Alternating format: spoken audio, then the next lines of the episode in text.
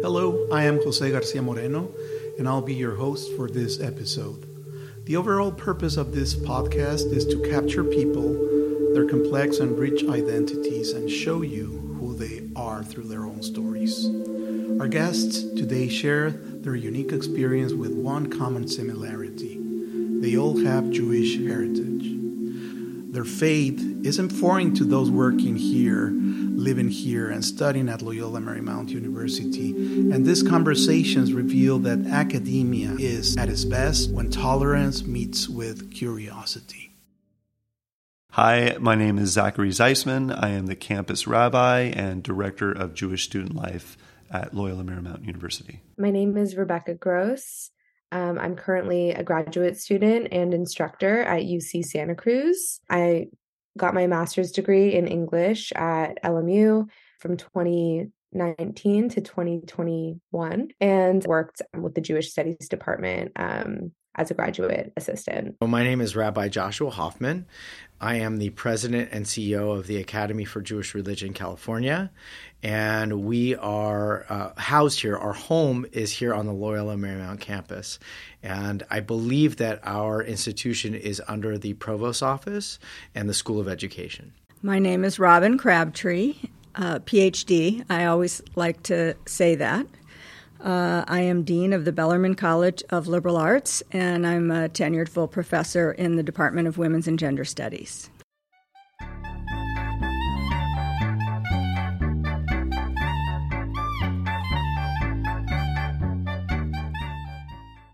Trans- transformational and historical ceremony, which actually took place at Roski Hall here in the LMU Westchester campus, West LA. And we actually celebrated the arrival of the Academy of Jewish Religion, California. And we are embracing you because this is a Catholic university founded in a Jesuit and Marymount tradition. And we're embracing Judaism as a fundamental interreligious dialogue that, that will help us understand and heal a fractured land. So it re- it's really enthusing for ACTI because one of its foundational purposes is the need for inclusion of the other by celebrating their stories in their own words. And that is why we're so happy to have you with us today in the ACTI Advocate podcast. So, yesterday, actually, someone, and I think it was you, uh, mentioned the beauty of this place and of, of the Loyola Marymount campus. And I would like to start there because I think that there's a deeper significance to the sacramentality of a place. And the Romans actually had a term, uh, genius loci, which actually tries to define the nature of a place, the spirit of a place, right? So as we know from ancient recollections, cities were actually founded around the place of the temple because it, it was thought that it would be an axis mundi, right? It was a, a symbolical representation of, of the creation of the world. And so uh, not a place couldn't be just any place. And it is true that there is, in my personal perception about my relation with uh, with Loyola Marymount University, that there's this amazing energy in at Loyola Marymount University, and there is an energy that actually started long ago with the Tongva, right, with uh, the uh, the Native Americans, which actually founded and found that this this place, this precise place, this geolocation had this. Uh, uh, was suitable for this sacramentality, this purpose of sacramentality. So this is a place that I find that is uh, has been cultivated with such amazing grace through generations, and it's a beauty. And, and its beauty is actually a reflection of such care and love that has happened through the years. So now the Academy for Jewish Religion California has found its home in this Arcadia, in this original garden, right? This garden that heals by its mere presence in a way. So you have finally arrived to your new home. So please tell us about this journey and how you found this garden. Wow, there was so much going on in what you just led in that introduction. And I hope that I can contain all of the joy in my response because uh, every uh, every moment in which you express the uniqueness of this place and the um, the particular contribution that a place can bring to the world and what it means to be situated in a place where it has the opportunity to radiate something into the world is precisely what I am communicating within our community and our school about what I see the Academy for Jewish Religion California as a uh, as an institution that radiates light into the world. And uh, and to know that we have situated ourselves in a place as you have described that has something unique, uncommon, and and, and it isn't just simply one that was, uh, you know, founded by uh, founded by by wandering um, travelers in a world who uh, were looking for a home for themselves and found something that was suitable not only for um, sustainability of their lives, but because there was some kind of like upward reaching, some potential there. Um, but that that has been actually transmitted throughout generations to ultimately found this school and what I believe is now the new chapter with our academy becoming a part of the uh, the specialness of this place. And in the Jewish tradition, um, as you it sort of referred to a little bit about kind of Axis Mundi and, and really the, the sort of central orienting spaces in in our identity, we have our temple in Jerusalem. That's really where we believe that heaven and earth intersect. Um, it really is an important place in the entire world where a place has transcendent meaning, sacramentality, as as you had uh, used as a word. Uh, we're also a people with a history that has um, experience of exile from that space, and one of the most innovative and resilient acts of the Jewish people was to define where to where to access sacred space when we no longer have these precious locations in the world and still find connection. So the rabbis, uh, who were the, the innovators of this concept, transformed the temple as a structure into the home. And the home became what they called a mikdash me'at in Hebrew, a small sanctuary. And so everything that sustains Judaism, that continues to sustain Judaism for thousands of years, wasn't a space itself, what, but it was all of the behavior that happens inside the home that enables us to encounter godliness in the world. And, and that has nourished us throughout millennia. And, uh, and so here we are in the 21st century, and we are also at a tremendous crossroads where space has new definitions.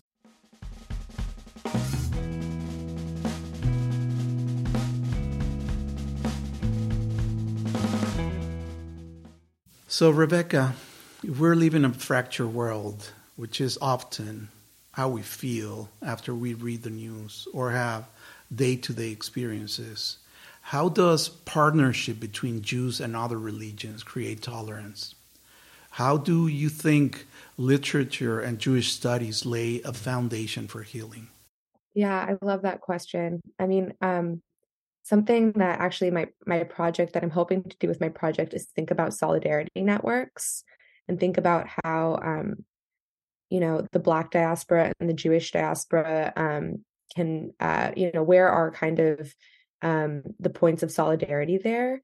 Um, and and I'm also thinking about this in the context of you know things like um, Israel Palestine and um, between Jews and Arabs, right? Um, and so I think that there's a lot of potential for not just literature but also culture, um, whether that be like film, TV, Twitter, who knows, um, to to bridge a lot of what we see as really different experiences um and that's not to to invalidate or like say that those experiences are the same like they're not the same but um i think what i've always loved about literature is it gives you a window into someone else's life um into someone else's experience and i think um it's easy to feel like there's nothing similar there um nothing uh, nothing I have in common with someone that like grew up in a different country, is of a different gender, um, is of a different time period, right? But what what is common there is obviously that human that humanness.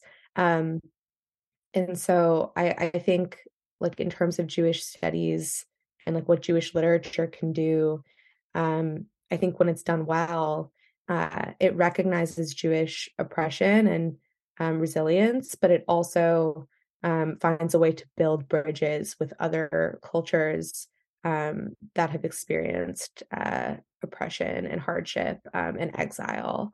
Um, because I don't think that's uniquely Jewish or, or especially Jewish. I think that um, biblically it, it maybe happened first, but um, we've seen it happen time and time again with other people, and that allows sort of real connection, I think, um, and real understanding to develop between um, Jewish literature or, or really, you know, Jews and other people. Um, so, so that's sort of how I see Jewish studies as being um, sort of a window into of potential um, for solidarity and, um, and, and connection.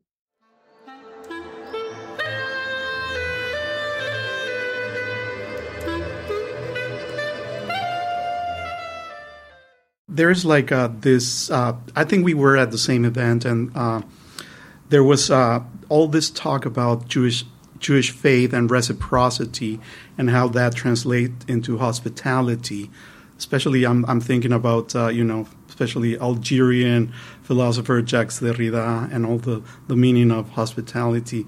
But and uh, and it's it's very interesting that you you talk about the intentionality of actually uh, looking for a Jesuit university and how, in many ways, a lot of people actually refer to a, a Jesuit oriented uh, or based uh, universities based on uh, Ignatian philosophy that hospitality is a, is a, major issue. So, can I ask you, uh, from your point of view, what moments in LMU history uh, have demonstrated a commitment to including Judaism, and how those decisions impact the school as we know it today? I came to LMU less than a decade ago, and I think there are long-standing um, commitments, uh, and I and I would say increasingly I learn that the original land grant of LMU was a collaboration between Catholics and Jews in the area.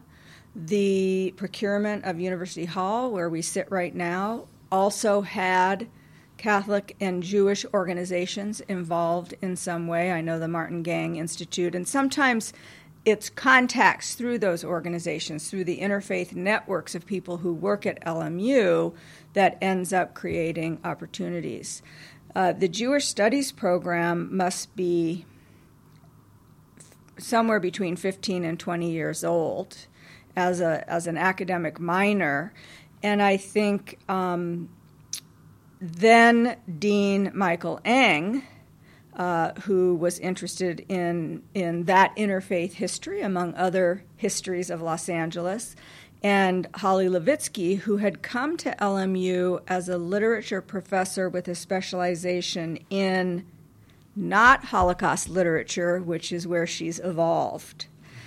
Um, but I think as uh, a Jewish faculty member who was offering a course or two, you know, that became a natural alliance and a conversation that led to the founding of a minor in Jewish studies, which has been fabulously successful, not only with students of different backgrounds, but actually um, in community programming. Mm-hmm. Um, in bringing interfaith conversations to LMU's campus, uh, in fundraising, and so on.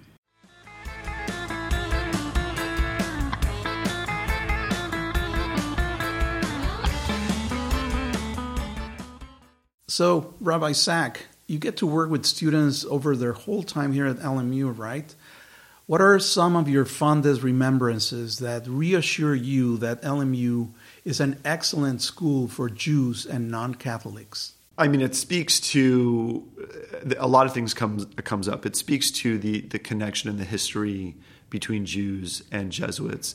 um, at LMU, um, but also in Los Angeles. So there's a long history um, of, of partnerships. Father Casassa, I think um, one of the first presidents, if not the first president of LMU, had a, had a deep relationship with a rabbi in, in Los Angeles, Rabbi Magnin. Um, and I heard a story recently about the groundbreaking at, at LMU. I think it was not LMU at the time, it was Loyola University. We're talking over 100 years ago. Um, there's a delegation of rabbis at that groundbreaking that speaks to some of the connection um, between the universities. So, um, I, you know, I really feel uh, uh, supported. Not only is it the history that that reassures me, um, I think of um, uh, recently we were able to go on a, um, a, a, field a field trip. It was a Holy Land pilgrimage, right? And it sounds uh, the setup sounds a little bit like a joke. There were eight college students, uh, a rabbi, two Jesuit priests, a Muslim scholar, and we all got on a plane to go to Israel. Um, and and the, that that it was exactly what it was. It was a a Holy Land pilgrimage trip made up of students that represented um, all three Abrahamic faiths. Um, that you know went to, had never been to Israel before, and we were going not on a sort of a political uh, trip, not to examine um, complexities of the land, but it was really to explore each other's faith and and the pilgrimage. And it was it was such a um, a, a, good example of, of LMU's commitment to not only the Jewish faith, but but sort of this inter, the idea of this interfaith work. Um, you know, again, what I, I think of as this encouragement of learning, not only for the Jesuit faith, right, but for uh, other faiths and and um, education of the whole person. Um, and it was a really, really beautiful way to encapsulate the mission, I think, of LMU.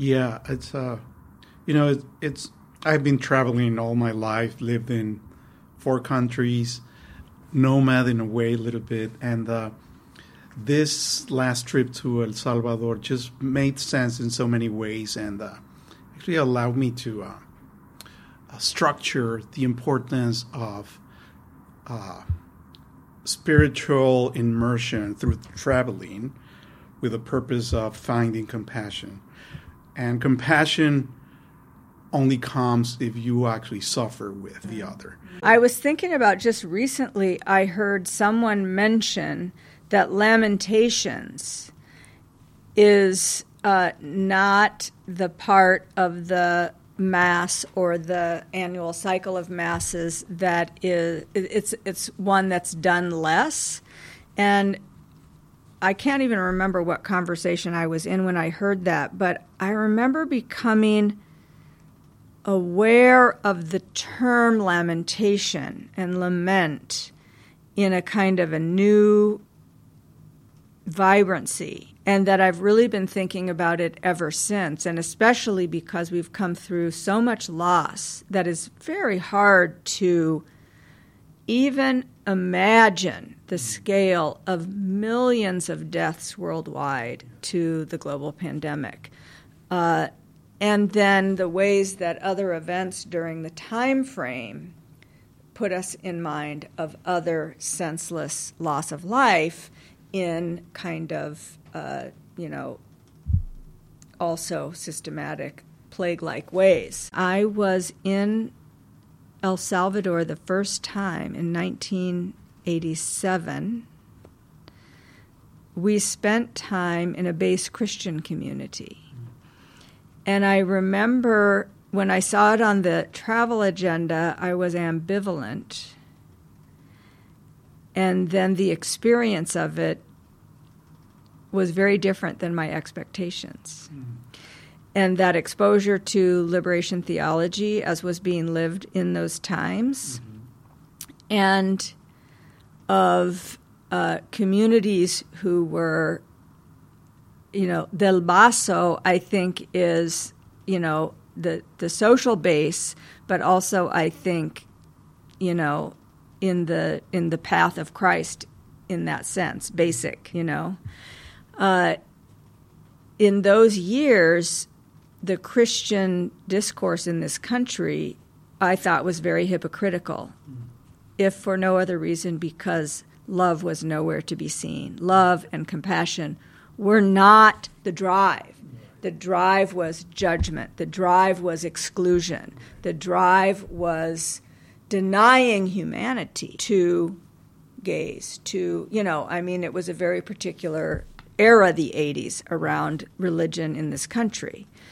And so being shaped against religion, in a sense, during that time, and then going to a place in El Paso where uh, how people were living their lives seemed much more authentic to the faith. And then it's sort of like an eye opener to say the um, there's well there's another way of being Christian, and it's not the way I witness in the United States, where I think you know it was hard to respect the, either the institutional church or those who were most claiming uh, work on behalf of the faith uh, versus what I saw in the in the small communities in Central America.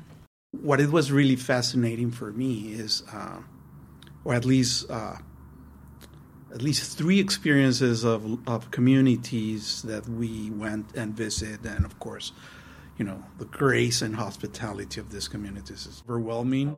Uh, so all of the immigration of, uh, of the male population to the United States, uh, males being killed in the war, uh, the Maras in, in, in jail, and a lot of social activism now is being led by women, which is like, uh, it's very comforting in a way because there's like this uh, connection to the earth, this eloquence, this love that is coming of all these uh, leaders in these small communities? I think the faith is female, and the future of the church is female. We have a lot of great faculty who are uh, doing work in this area, and um, I, I know you know them, but it is difficult to witness the world, you know. And I think about this this Ignatian concept of having your heart broken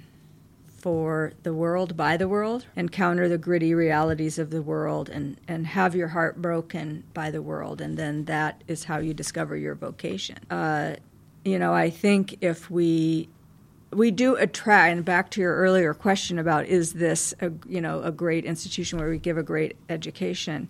When I'm interviewing faculty, I see how uh, faculty come to their sense of vocation from a place of witnessing need, injustice, uh, opportunity to make a difference, and a desire to have an impact, a positive impact uh, on both students, like a real belief in undergraduate education that I think is is so admirable, and um, and then impact oriented research for the, the social good, for the common good. And each of them have their, their narrative about how they came to attend to the gritty reality, that epiphany of that broken heart in all the beauty of that moment.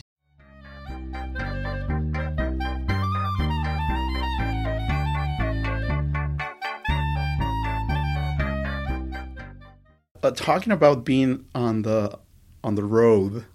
Uh, and I'll, I'll try to make, uh, because this is something that really resonated with me. Uh, that is uh, the concept of as if.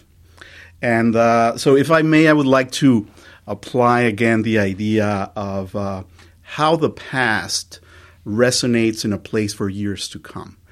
And so, I just for you to know, I went to film school in Prague, and I'm married to a Czech, so uh, so I have deep family connections in Bohemia, and uh, and I'm a walker, so I just like walking, and uh, and I remember I knew that there was this place, and there was like this uh, terrible story associated with it, and I just found it by walking. I was not intentionally walking towards that destination. I was following.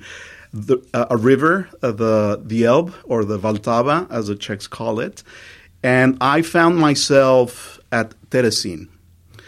And Terezin, for those who do not know, is, uh, is this uh, medieval town which the Nazis, uh, uh when they occupied the Sudetenland, the north of Bohemia, used as a concentration camp. And when I came there, I, I didn't know that that was Terezin, but there was like this sensation in my body, and I'm not making this up. There was this chilling experience, and I came to this town, which was uh, still semi abandoned, and it was a town without joy.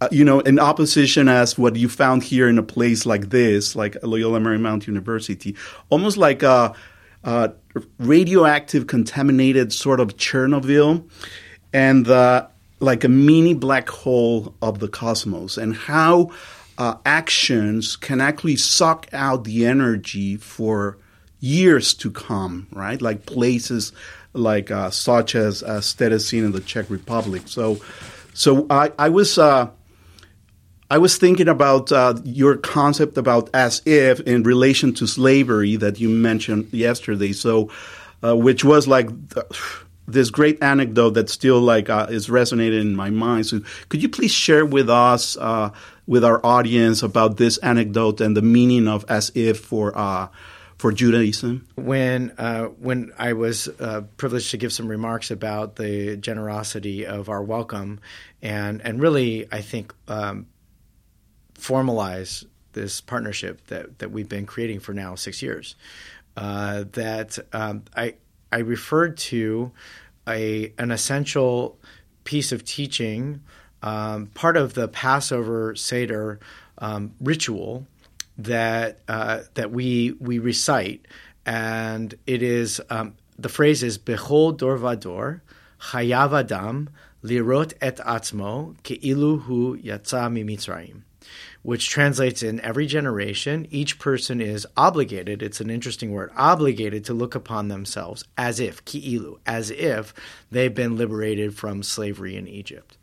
And the concept of as if is really powerful on so many levels, especially in our multi faith dialogue, because we are trying sometimes to identify and to concretize exactly what it is that we are um, seeking, searching for, and we, we look for certainty in our life. And part of the sort of Jewish narrative, which is this is a fundamental part of Jewish narrative, is for us to say, look, there is this thing that we've captured in our in the history and the narrative of us uh, of uh, an experience of enslavement and and redemption.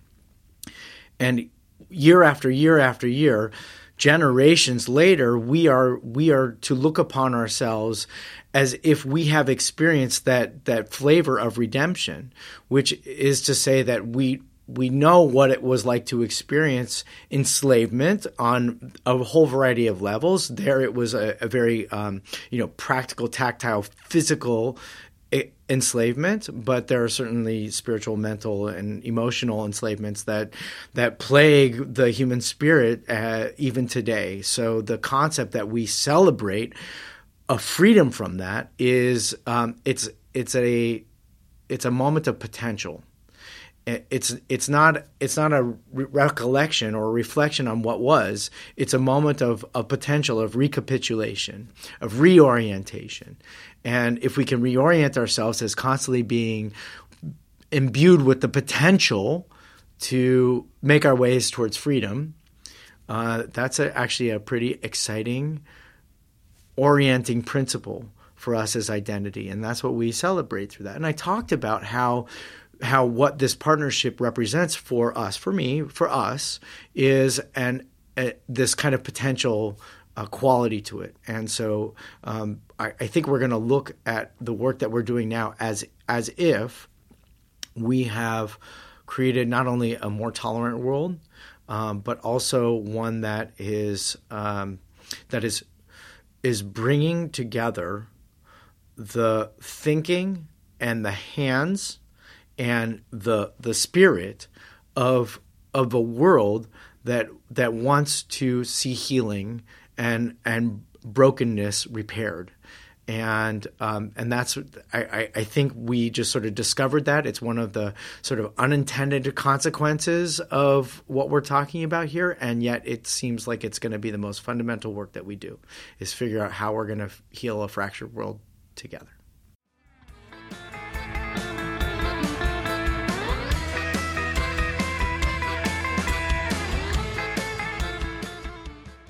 Rabbi Zach, you use a very interesting term when we spoke of line, and that term was Godversation. I'm a little curious about what is needed for Godversations to occur on campus. And have you ever seen it on campus first and foremost? Well, I, a little bit of context. I was at a workshop recently that I, that did um, this workshop called Godversations, and it, it was really um, eye opening in many many ways. Uh, you know, it part of the conversation led me to understand that there are quite a bit of Jewish understandings and ideas of God, many of which that I am comfortable with and can sort of articulate and understand, and many that are, are new to me and, and that I'm excited to sort of explore and understand. Um, it also got me to understand that, you know, as many ideas and different ideas of Judaism about God uh, uh, exist, um, you could also point to an idea about God and say that is not a Jewish idea. Um, which I, I, think is equally powerful, and also felt a little scary me, scary to me, to to articulate to someone or have a conversation where they're explaining their version of God, and for me to say to them, "Well, that's not Jewish," right? Felt a little bit um, like a, a, a, challenging conversation. Uh, another important element of the workshop for me was uh, this invitation to explore your feelings about believers. Right? There was a question that uh, the, the, rabbis. Um, uh, the person who led the workshop was telling us a story about their best friend who came to them one day and said, you know, they didn't say rabbi, they called him by their best friend, but they said, you know, I, I'm so confused that your whole career and life is based on a myth or based on a story. And this the the, the rabbi was really kind of surprised and had to think about it, and it and it invited her to think about her her thoughts and beliefs about believers, about those who believe, and then on the other on the other side is um, you know what are your beliefs and thoughts about non-believers, um, which to me was really also important. And um, I found myself as a believer, someone who believes, having stronger beliefs about believers or or, or um, feelings about those who believe, and so I've found that interesting. And then you know there was a, a another invitation to think about um, what would you do if you found out you were wrong. And you know I think th- the conversation around God is so personal and so um, expansive and challenging. And I find that our students just don't have, uh, or most most people, but particularly our students, uh, are lacking the language even um, to have that conversation. Uh, I, I, remember when I used to have conversations in an interfaith space. Um, I used to get very defensive. In fact, that was probably my go-to response was being defensive. Why? I think because I didn't have a very good command uh, or understanding of my own faith or what I believed in. So I was entering a conversation. You know, it was I was set up to fail, right? Because I was going in where I couldn't really talk about what I believed in, so it was easier to be defensive. And I think the, the you know the opportunity to, like I said, increase literacy, uh, to to explore conversations around God um, or other religious ideas. Um, and then I, I, think this is really important the, to understand that your best friend or good friend might have a fundamentally different idea than you right? And that's really this is where i think the challenge exists right? For someone to have a fundamentally different idea about god than you um, and not be wrong and not be considered to be evil right? You can have different beliefs about uh, i don't know prayer uh, death penalty uh, you know um, the list goes on and on, and fundamentally have different beliefs uh, based in your religion, and not be evil and not be wrong. Um, I think that is a really important lesson for students to learn. When I look around the country and see how divisive we are politically and religiously, you know, some argue that we haven't been this divisive since the Civil War. You know, and, and then you think about COVID and we're all in our own Zoom boxes and we're not interacting and we're not communicating. I think it's so important to have these honest conversations and to do them regularly and consistently, right? To have the uh, ongoing um, opportunities to practice, I think is really crucial.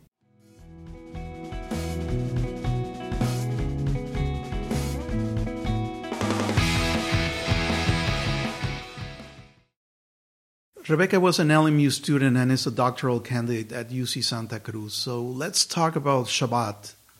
God takes a step back from creation and then takes a pause, right? So there's this sacred pause. Can you elaborate on how the humanities and the English department mimic this idea with literature?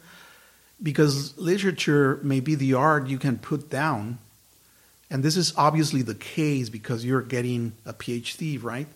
But how are we inviting others to this sacred pause that you might be feeling? And which authors are on the cutting edge of this inclusivity?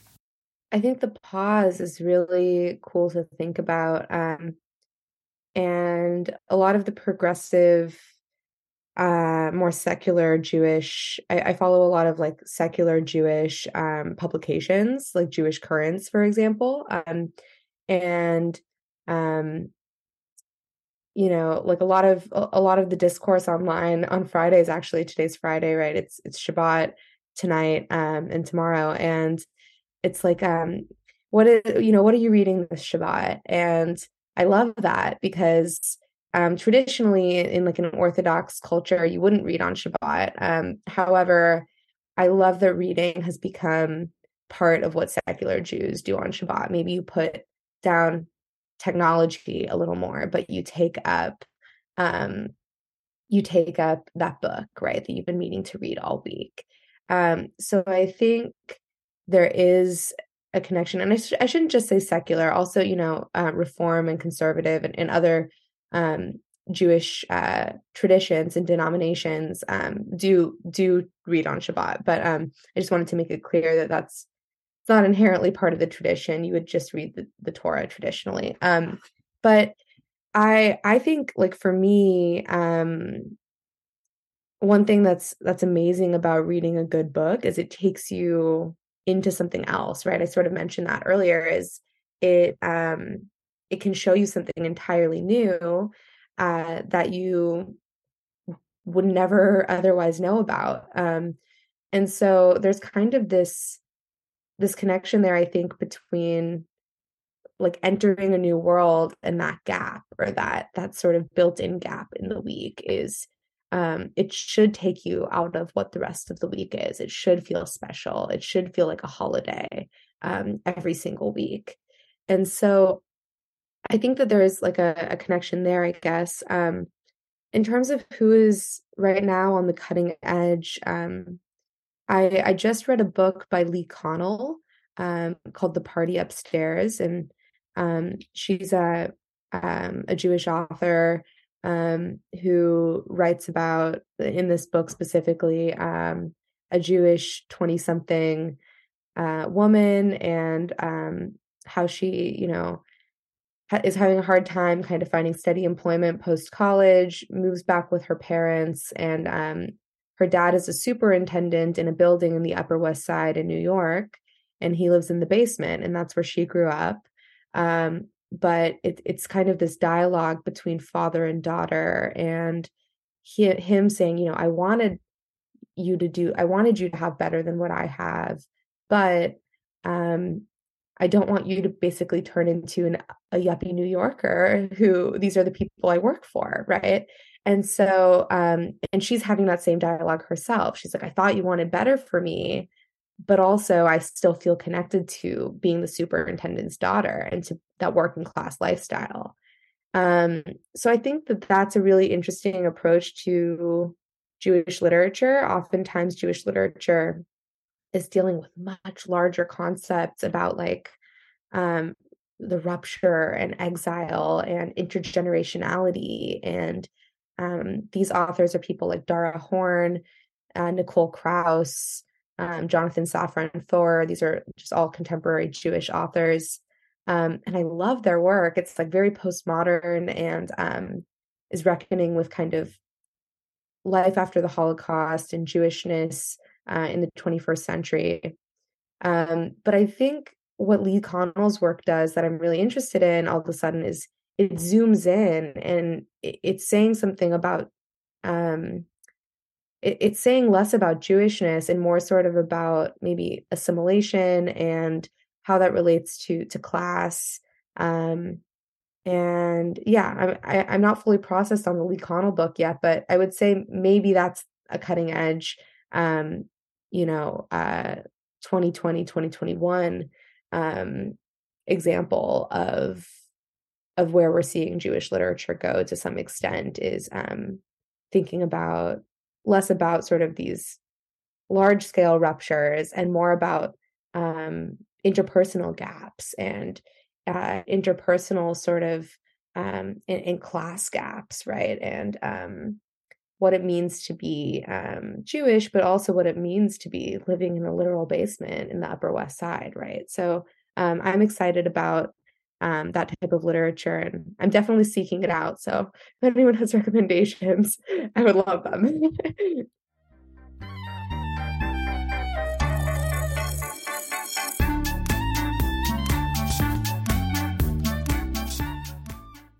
to wrap up this beautiful conversation, this initial conversation that we are having, I just see, uh, you know, this beautiful uh, path in front of us, walking together, having other interviews, talking about things. I would like to actually, because we briefly talked before the interview about uh, uh, how important something is for both of us, and that is the sacramentality of the arts and the, the place that it, it, it holds in, uh, you know, spirituality and how important that is, especially important for uh, the Academy of Catholic Thought and Imagination, which is I I think is not uh, random that I was chosen to actually uh, take uh, the direction of this academy because I'm an artist, and I think that uh, uh, there's like this uh, this this. Ex- this there must be this constant exploration on the importance of the arts in in being a companion to the spiritual growth. So, what is your uh, position in terms of the, the sacramentality of the arts? The Torah, the sort of beginning of the five books of Moses, the Bible, uh, talks about this sort of entity that is um, identified as, as what we call God. Um, and uh, creation unfolds through six days of work. And then on the seventh day, God steps back and admires all that has been created. And every Friday night, as a, a, Jewish people, we, we gather together and we set, we sanctify that time by calling it Shabbat. And in in the sanctification of that moment, we not only do we uh, literally reread those words every single week of saying six days was the world created, and then it says at the end, and, and on the seventh day God rested. So the word for God rested is vayinafash, which is actually not rested at all. But the word is vayinafash means um, it, it comes from the Hebrew word nefesh, which means soul or, or like re re inspired. Mm. Um, as as a breath of life kind of uh, concept. So so just as God takes a step back and looks at the canvas of creation and is vayinafash, so too are we as artists of the world that we are stewards of and in creation. We're, we're now the, the painters with the brushstrokes on the masterpiece of creation. And we are the artists who have the responsibility, the privilege, eh, the very careful duty to paint the right brushstrokes to make a masterpiece of life.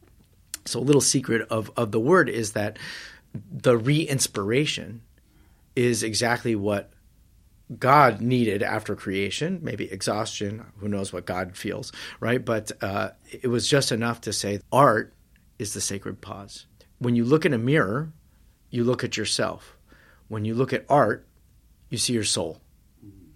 And the idea that we, as artists, we are we're artists of the spirit, that we are stepping back, taking an appreciation of all that's been created, seeing that there's a few places that need some polishing here and there, maybe different brushstrokes to sort of like blend colors into another new picture. But also, maybe there's some blank space on the canvas that needs to be written. How wonderful it is to have friends standing side by side with you to figure out what we're going to paint next. That's what I think we've got to do here. So, um, so let's get started. I produced this episode with Alex Thurner. Alex also served as editor. We hope this episode builds bridges to Judaism in unique ways. The Academy of Catholic Thought and Imagination promotes coexistence and believes art can connect divergent communities everywhere.